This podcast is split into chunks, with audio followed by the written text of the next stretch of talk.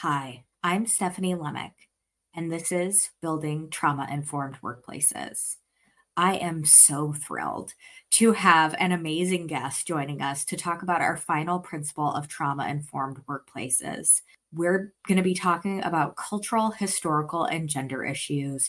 And I am so appreciative to have such an amazing expert here to help us walk through this topic and have an amazing conversation. So, without further ado, I would love to introduce our guest, D'Janae Robinson.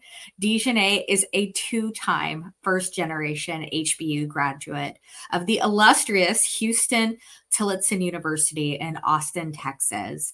And she has worked at Facebook, Google, and a tech startup called Milo.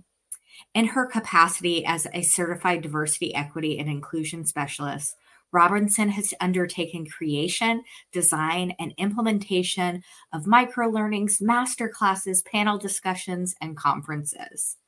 She's also served as a moderator, a subject matter expert for various panel discussions, including topics like intersectionality, colorism, and Black in tech. Robinson has also contributed her expertise and a, as a panelist for discussions such as High Value Women in Tech Careers, hosted by Microsoft. Robinson seized the opportunity to address the audience on stage at the Essence Festival of Culture, the country's largest festival in terms of daily attendance, and played a key role in leading diversity, equity, and inclusion workshops at the National Conference for the Association of Latino Professionals for America, the largest gathering of Latino professionals in the nation.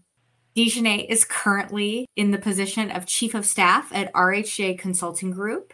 And most importantly, D'Janae is a mission driven professional. So obviously, we are honored and thrilled to have D'Janae joining us.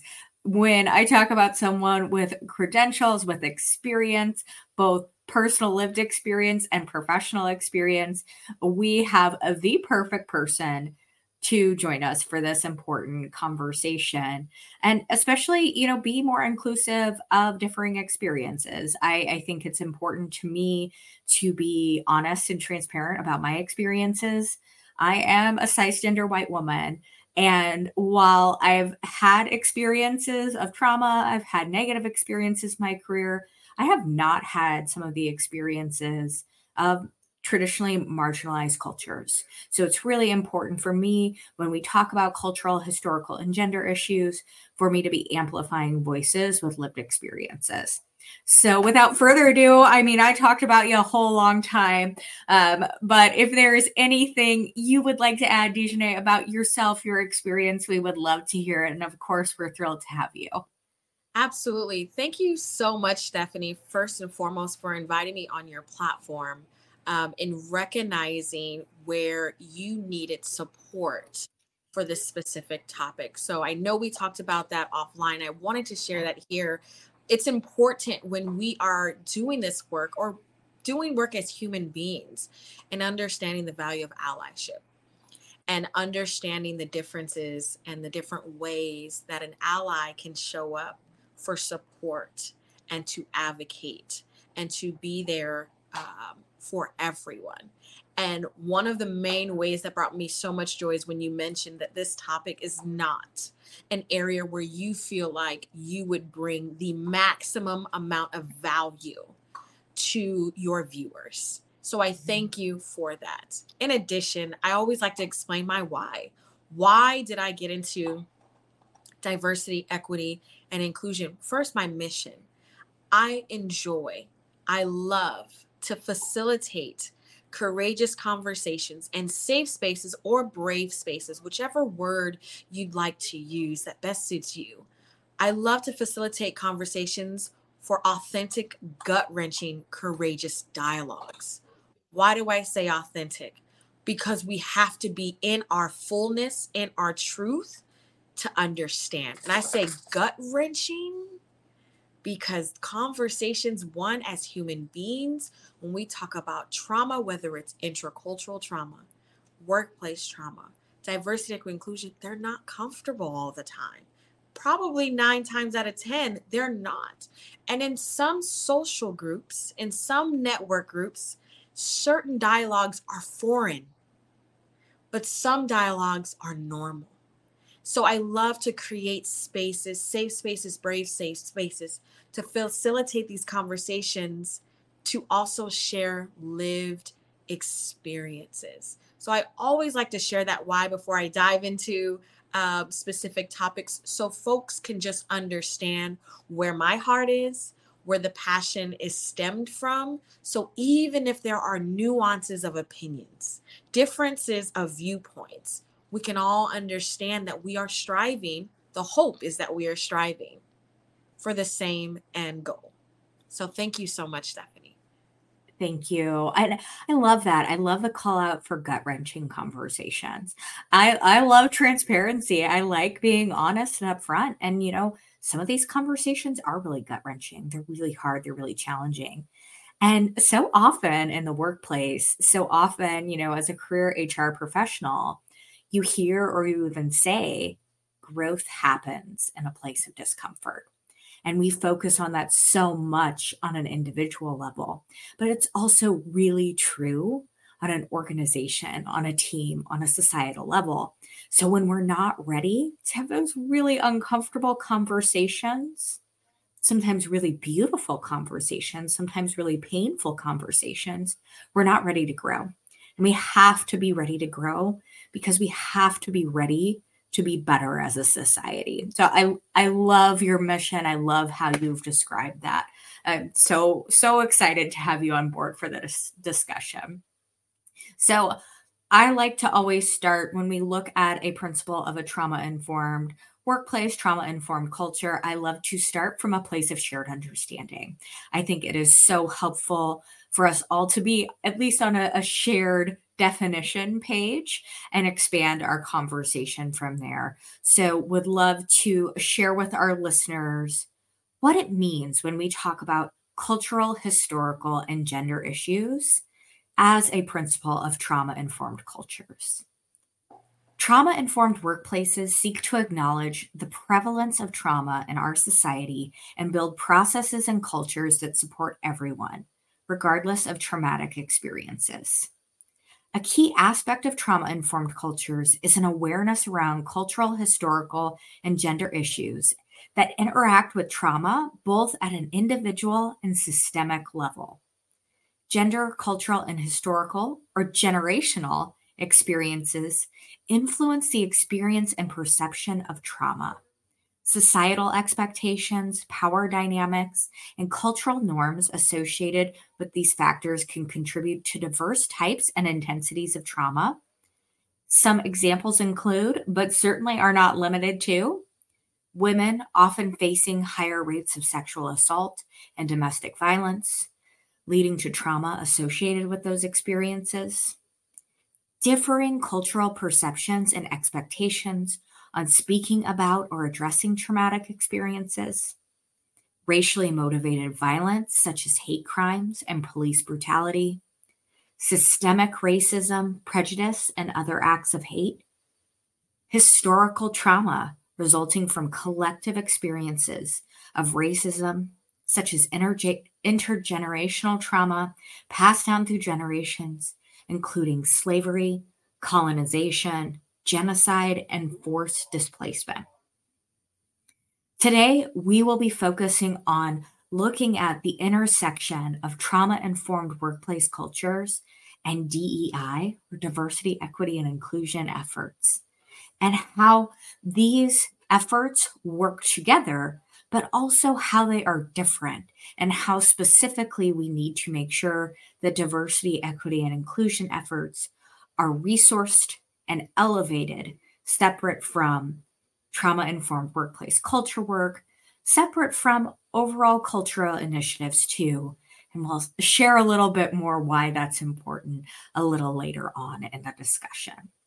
So that is my very, you know, broad, quick introduction to this principle. Another way I like to frame it, and you all have probably heard me say this more than one time, but I love to think about it. And I think it is so relevant when we're talking about this specific principle I love to think about each one of us bringing a suitcase with us to work. And inside that suitcase is all of our lived experience. It also includes all of our knowledge, our skills, our education, our abilities, all those things we want people to bring with them to the workplace. So that includes lived experiences of different individuals from different backgrounds, different races, different religions, different genders.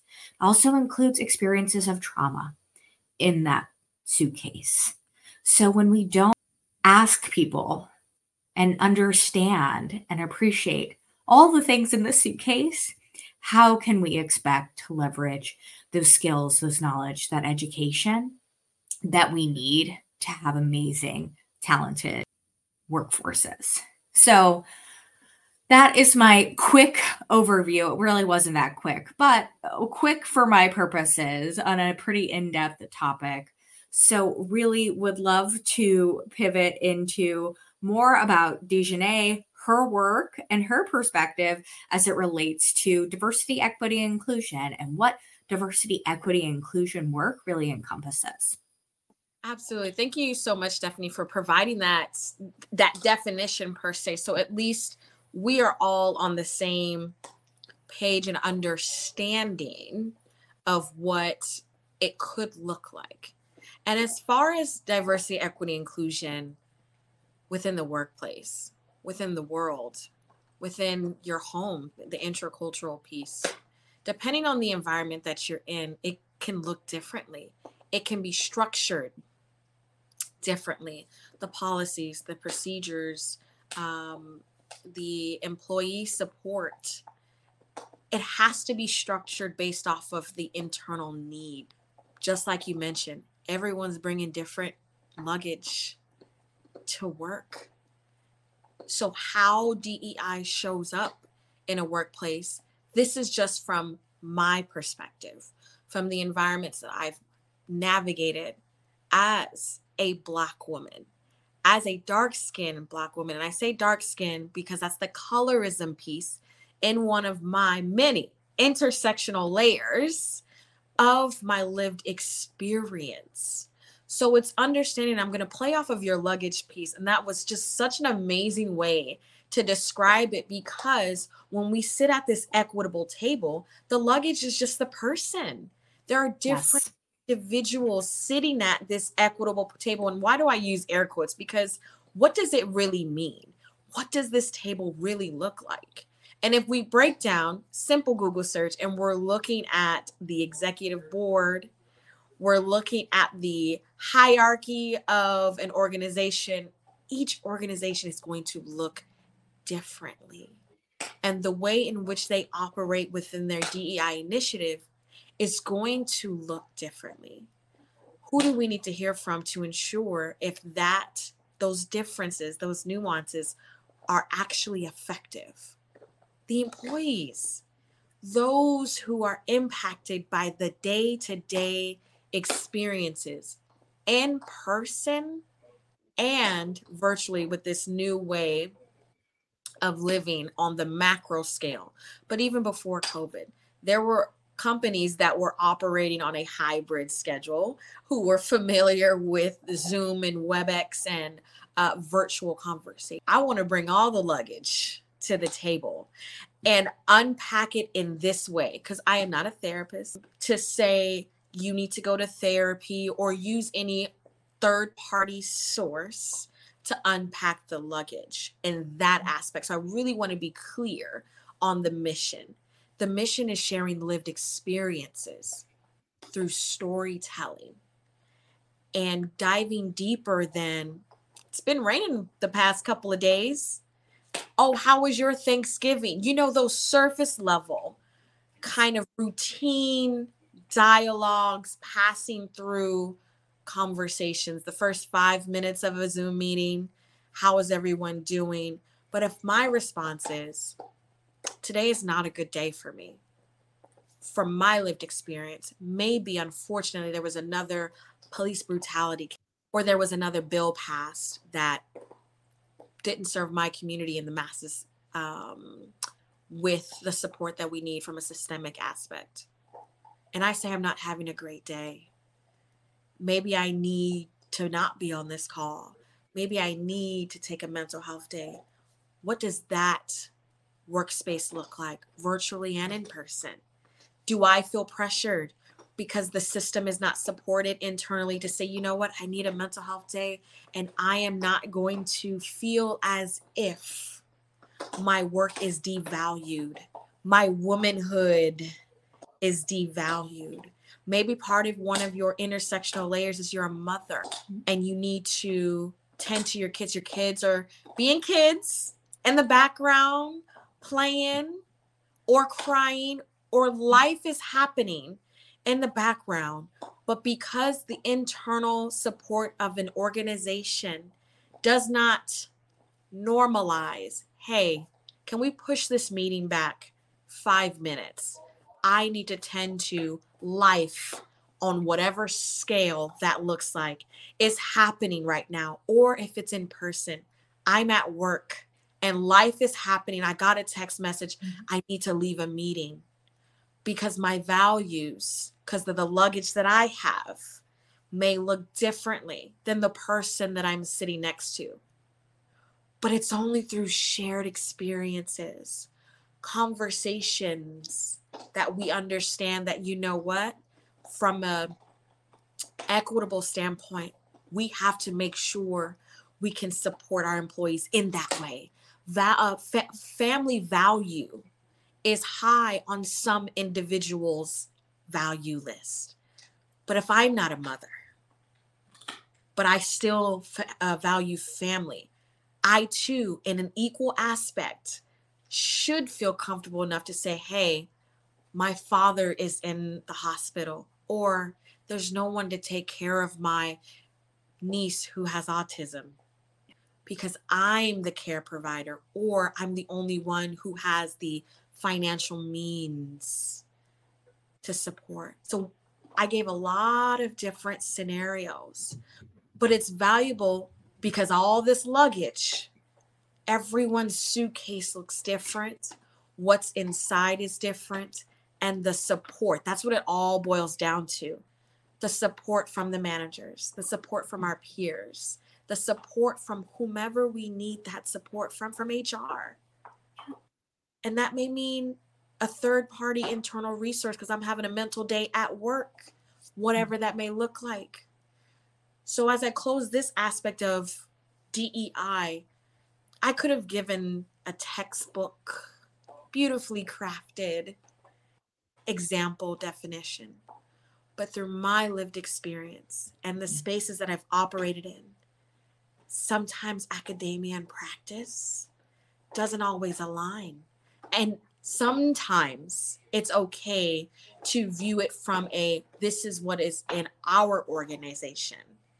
So we have to create a different way to go about diversity, equity, inclusion.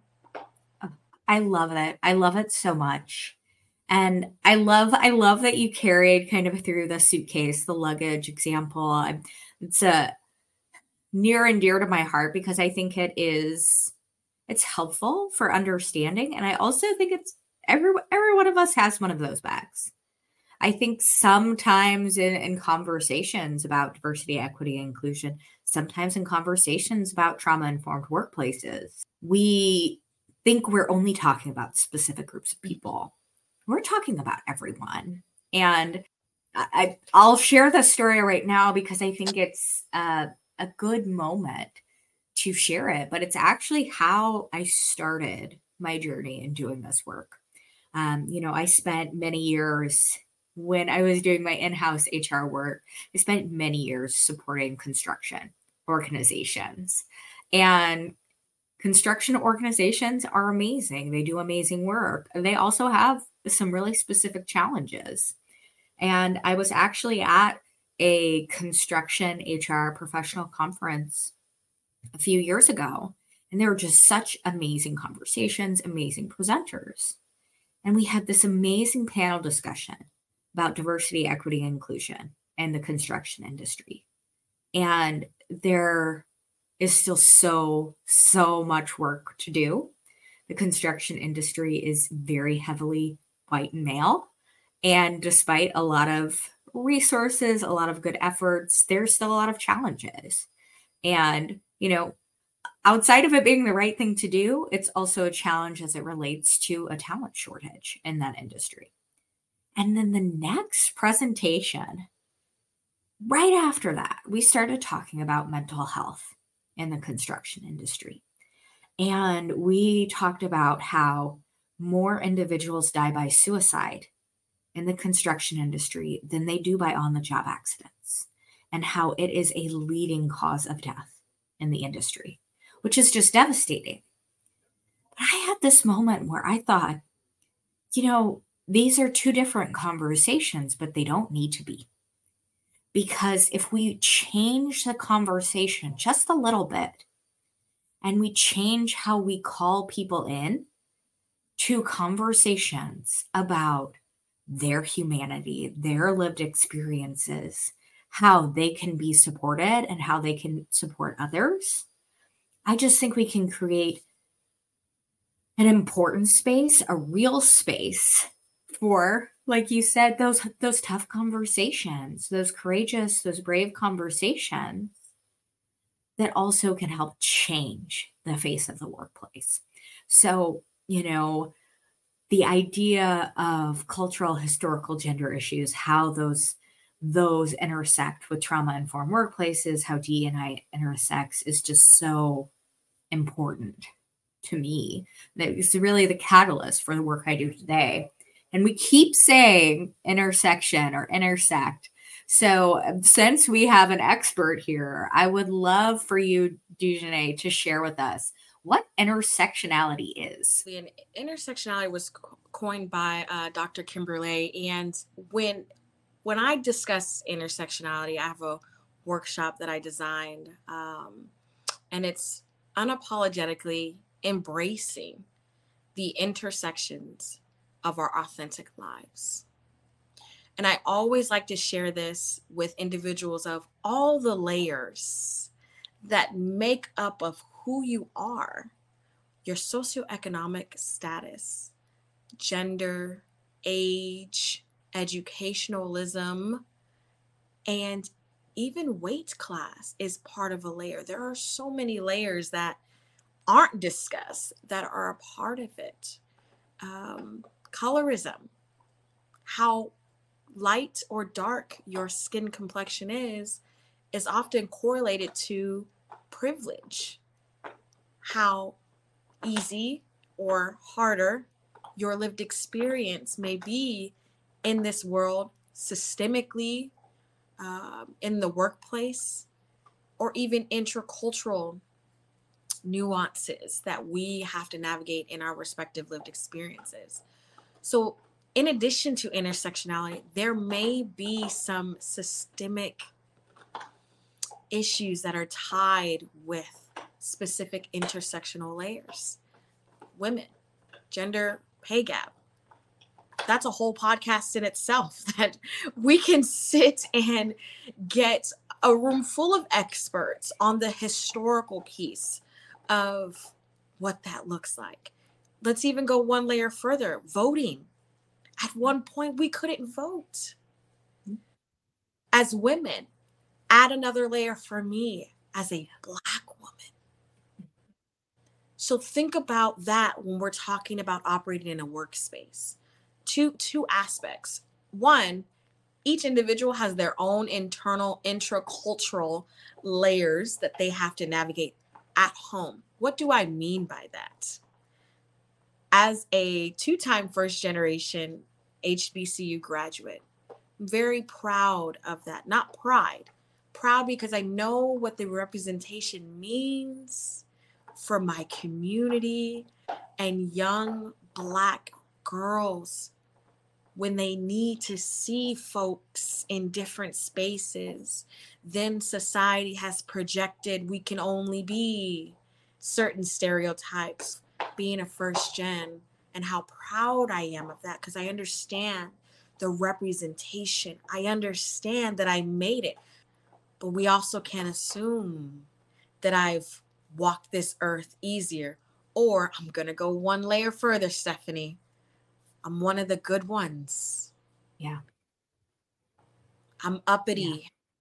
These are all intercultural things that unfortunately we as a community do to ourselves. Mm.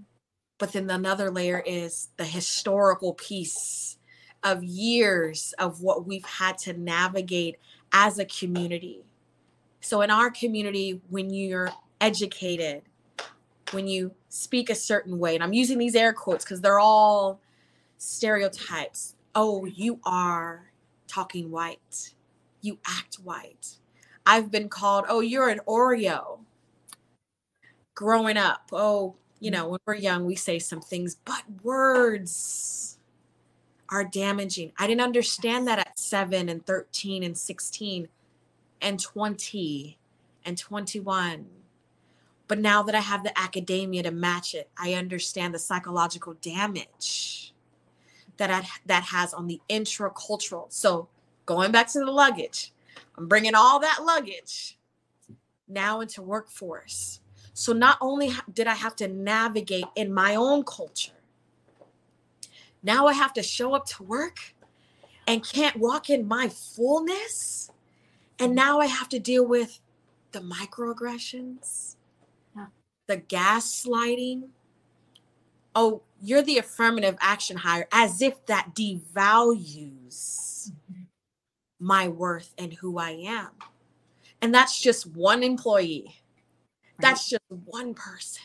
That's just one culture of one lived experience. Because what we say all the time, all skin folk and kin folk. and what I mean by that is just because someone is the same gender as you, mm-hmm.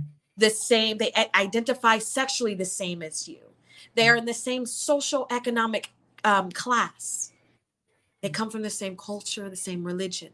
Just because we are the same in those areas does not mean what happened in our home is the same.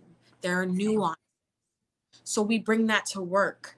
Just because we all work in the same organization does not mean our same workplace experience is the same. So, what do managers do? What does that look like? How do we support all the intersectional layers? Well, of course, ERG, mm-hmm. support groups are valuable. But does it stop there? I one layer further, a third party resource. So I know I know I'm on a tangent right now, but I'm really I love it. Giving the not complex but complex examples of what a workplace of true diversity, equity, and inclusion can look like. Do we have a third party resource?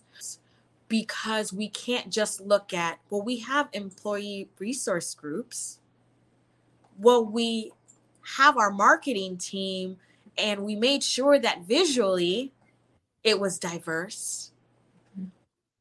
But when something goes wrong, when an issue occurs at work, how does that support look like from a cultural standpoint, from a gender standpoint, from a um, sexual orientation standpoint?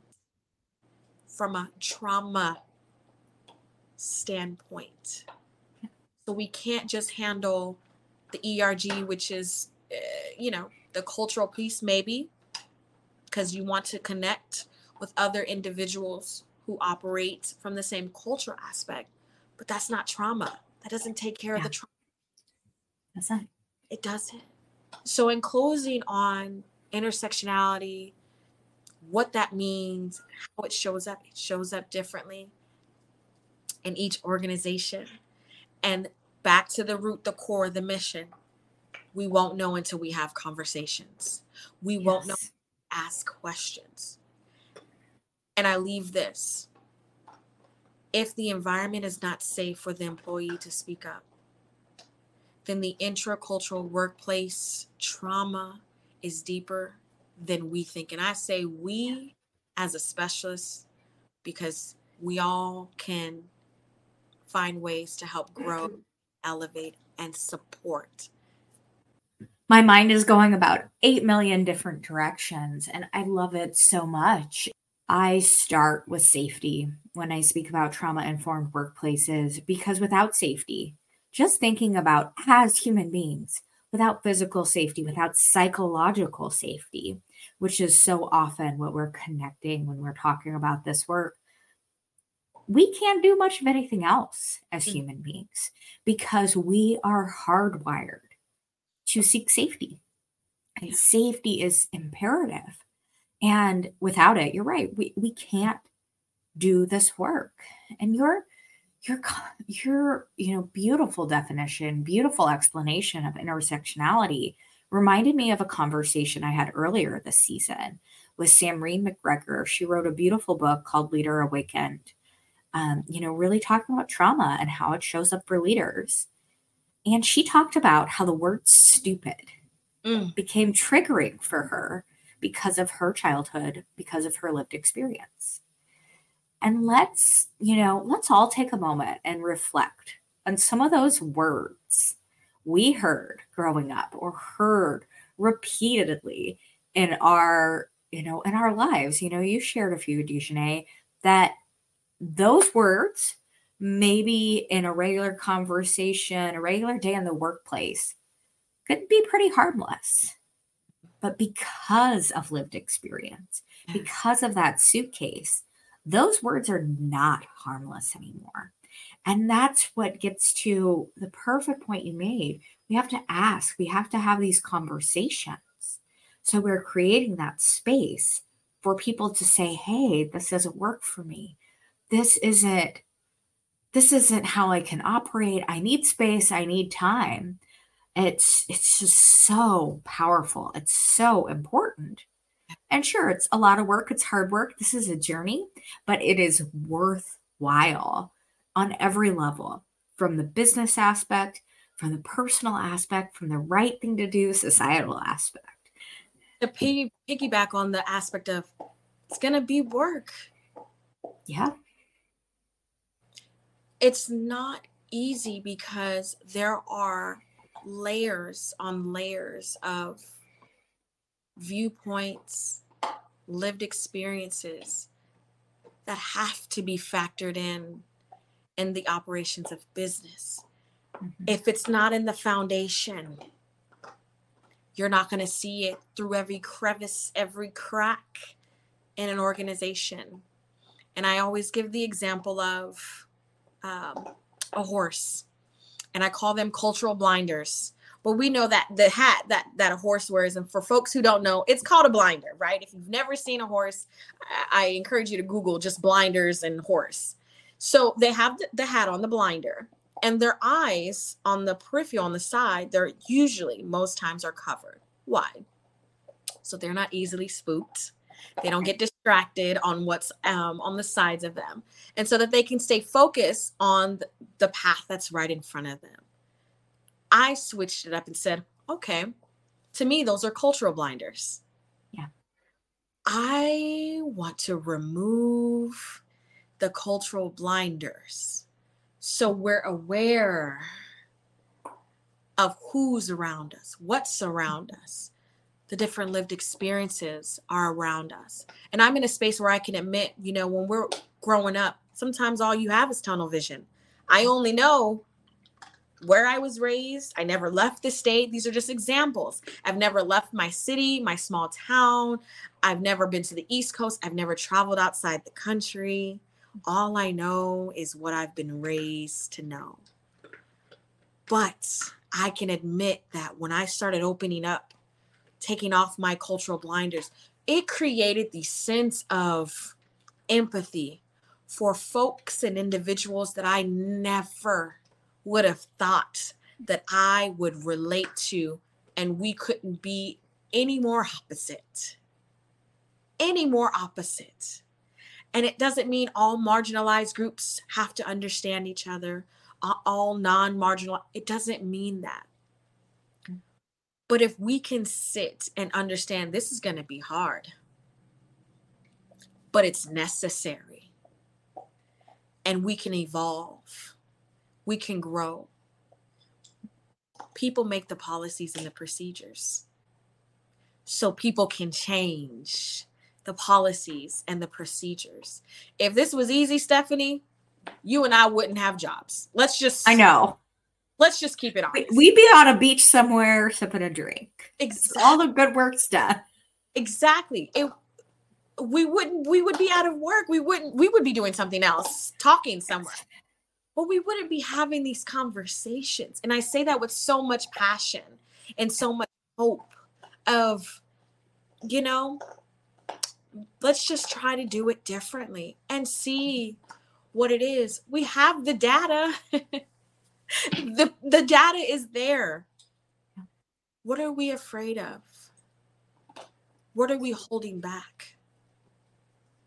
Is it, and I'm going one layer further, Stephanie, is it power? It. Yeah. Is it money? Depending on your lived experience, your response is going to be different.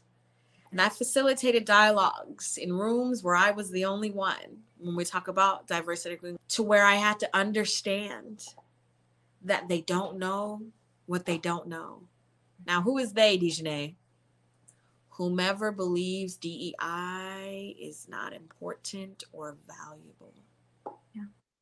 But also and- respecting their viewpoint, not condemning and not making folks feel less than because of a difference of an opinion. It's my, not my job as a specialist to come in and change your belief, your religion. But if we start having conversations, you'll realize that folks are more similar than we give each other credit for. Yes, 100%. I love anyone who's been listening to me knows that I love to talk about power and power dynamics because I think there is so much there. I think there's so much there to unpack. I think it informs so much of how our society operates, how we operate.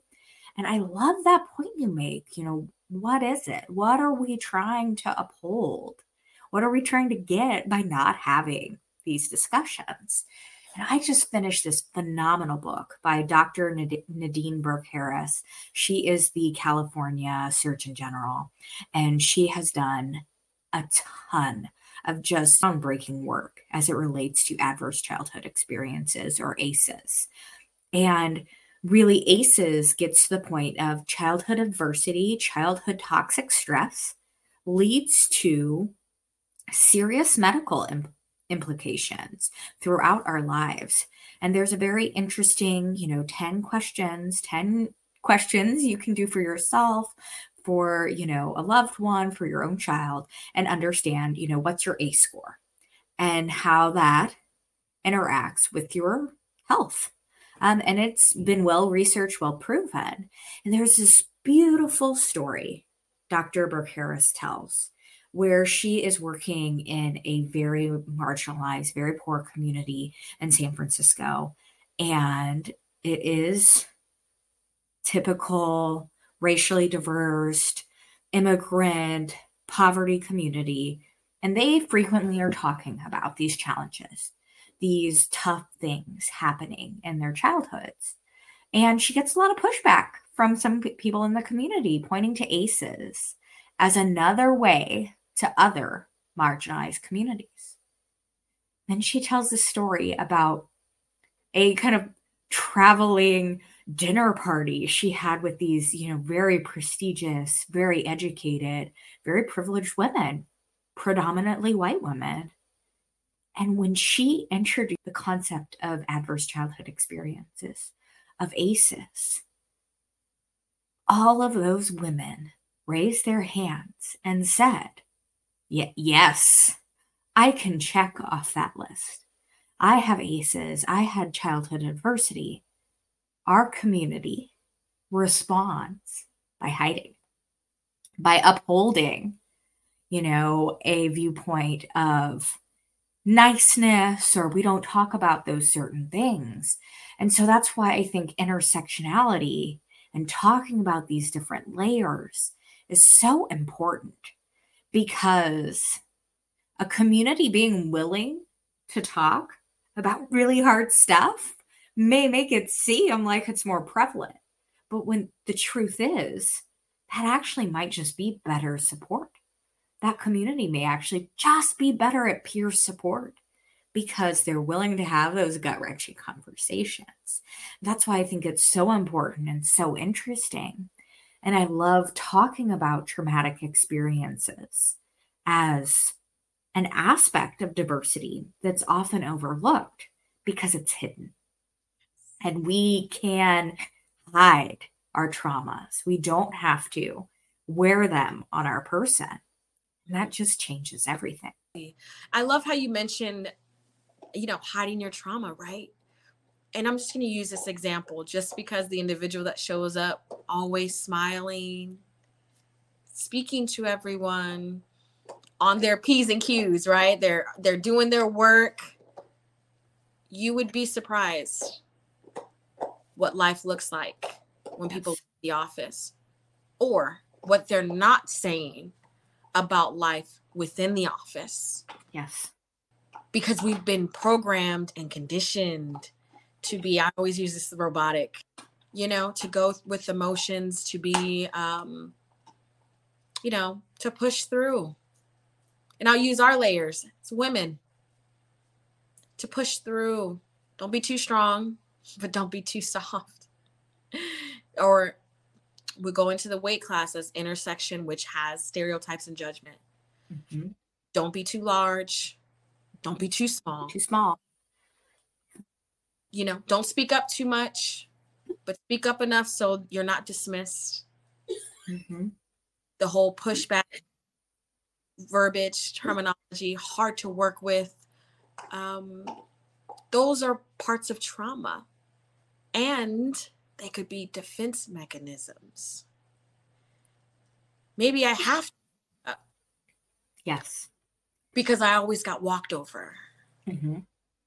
Or from my specific layer, maybe I don't speak up as my emotions are getting me right now. Maybe I don't speak up because I don't want to be the angry black woman. Right. So then I'm walked over. Yeah. Or if I identify in the LGBTQ plus community, maybe I don't disclose that information because someone who I work with has a different religious belief than I do. But the workplace environment wasn't created as a psychologically safe space for any of the examples that I gave to show up as our authentic selves. It is. It's so true. I talk sometimes about self acceptance. Um, and I think for me, it's really self acceptance is in a lot of ways tied into my own kind of personal experiences with trauma. And I also think self acceptance is an important part of growth and development in the workplace because without self-acceptance we're we're like an echo chamber of all of those terrible wrong and accurate unfair stereotypes that show up for us at work and it is it's just a lot to carry around and self-acceptance work again it is it's a journey but I think it is it's key when we think about psychological safety. Mm. You have to start with psychological safety within yourself to to really be able to have some of these challenging and, and tough conversations so you can be honest about your own experiences too. I mean, I know D'Janae, you and I talked a little bit about privilege, eh, you know, as we were discussing and and talking about ourselves and our own lived experiences. And, you know, I spoke about my lived experience being someone who had parents who were teachers, did not know anyone in corporate America, and then, you know, paid for my own school, all those things. And then walking into workplaces and having assumptions made about having a wealthy family, coming from a well educated background, and how much bugged me But then when I take steps back and reflect on my own life, my own experiences, recognize that those assumptions they're wrong and they undervalue the work I, have I've done. they also work to my advantage. And they put me in a position of privilege to be in, to navigate spaces and have people assume I belong spaces. And I think that's what's so interesting and so important is when we talk about privilege, people kind of get defensive sometimes. Understanding your privilege is a tool to better understand yourself, how you show up in the world, and how you can better relate to others who have different privilege, different experiences. Absolutely. And I I can't wait for I know we talked about another we got a part 2. Yes. wait to to dive in that because it's it's a conversation or piece of the puzzle that is missed or just not talked about enough or not thought about. Because i know when we mentioned it we got so excited. Yes. Uh, so i can't wait to have that part two dialogue of, of privilege through you know the lens of diversity equity inclusion. And with workplace trauma just understanding that it's going to take time and this is not something we should rush. And I know we kept looping back to that psychologically safe space and also not assuming that the manager has all the answers and right. not assuming, let's keep it honest, HR may not have all the answers. Yeah. Shout out to third party resources, right? Yeah. Shout yes. out to folks who specialize in this work. Mm-hmm. And does that mean you just bring in a trauma um, focused specialist for workplace cultures? Does that mean you just bring in that individual? Maybe if it works for you. Does it mean you bring in an expert to talk about creating psychologically safe space? That may work for your organization. Does it mean you bring in a, a specialist who's focused on leadership training? What does it look like? It looks differently for each organization. So I encourage folks who are watching this to one look internally just to see if the organization if your organization even has resources to even one know what intersectionality is to know what diversity equity inclusion is to know what workforce trauma looks like hmm. and ask yourself do we have the pillars to support internally? And if you don't, we're all humans. You yeah. don't know, don't know. And you got to do an internal audit to figure it out. And from the equitable financial side, yes.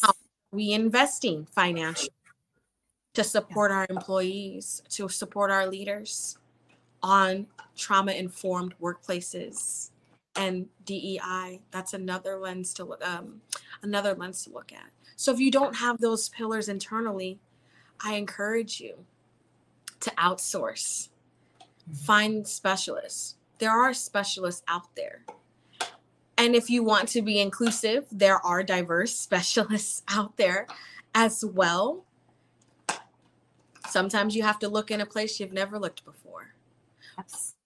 But if your resources aren't diverse, it shows that where we, and I say we because I'm part of the system, where we go for these resources, sometimes we go in the same circle in the same group of people. In order to get a different result, we have to do something differently. Outsource, challenge yourself. And if you don't know, ask the people who are who are operating in the day to day. Trust me, if you if you need a third party, I'm just gonna gas myself up. Please call, do. call me, and I can be one way that your organization can grow and support in the aspect of workplace trauma. And then I may know someone who's a specialist in other areas. And then Stephanie may know folks. She is building her network, y'all. She is expanding, and I am supportive. I endorse what she has said to me, and I endorse what she's doing because the first thing she said before she even asked, she understood this conversation. She couldn't take it to the level that it needed to be taken to. So when folks are like, well, how do we do it? Well, give me the answer. There's not one way. I always revert back to do an internal audit, hire an organization, a third party who has no ties yes. to the organization, hire them so that you too can grow in the way, whatever the goal is, and be humble, defenseless. True DEI work takes a lot of self reflection on all levels. And I'm going to say something that may upset people, but it's okay because this is part of the authentic gut wrenching. Sometimes you have to let people go. Yeah. yeah. Because no longer fit the vision of way the organization of the way you want the organization to go. I'm going to say it again for the folks in the back. Sometimes when you do this work of diversity, equity, inclusion, and change needs to be made, you have to let those go who have hindered or who will hinder the change. Those conversations are also not easy. But they're so important. Very, very. They are so important. Wish we had like three more hours. And I know we are going to be talking again. And I am just so grateful to you for your uh, friendship, for your partnership. Another thing I'll add ask people you know for referrals for the right person for the challenge you're working on. I know I am doing this work. I know D'Janae doing this work. We might not be the right person. And the first thing we'll do is we'll get out a list of people who we think we can help, who, who can help you. And it's so funny, but you know, I think, you know, my experience as an entrepreneur has been way less competitive than my experience in the corporate world. So know that, you know, folks doing this work want more than anything this work to be meaningful so ask for referrals if you're not sure, and, and folks are, are more willing. I, I'll include myself.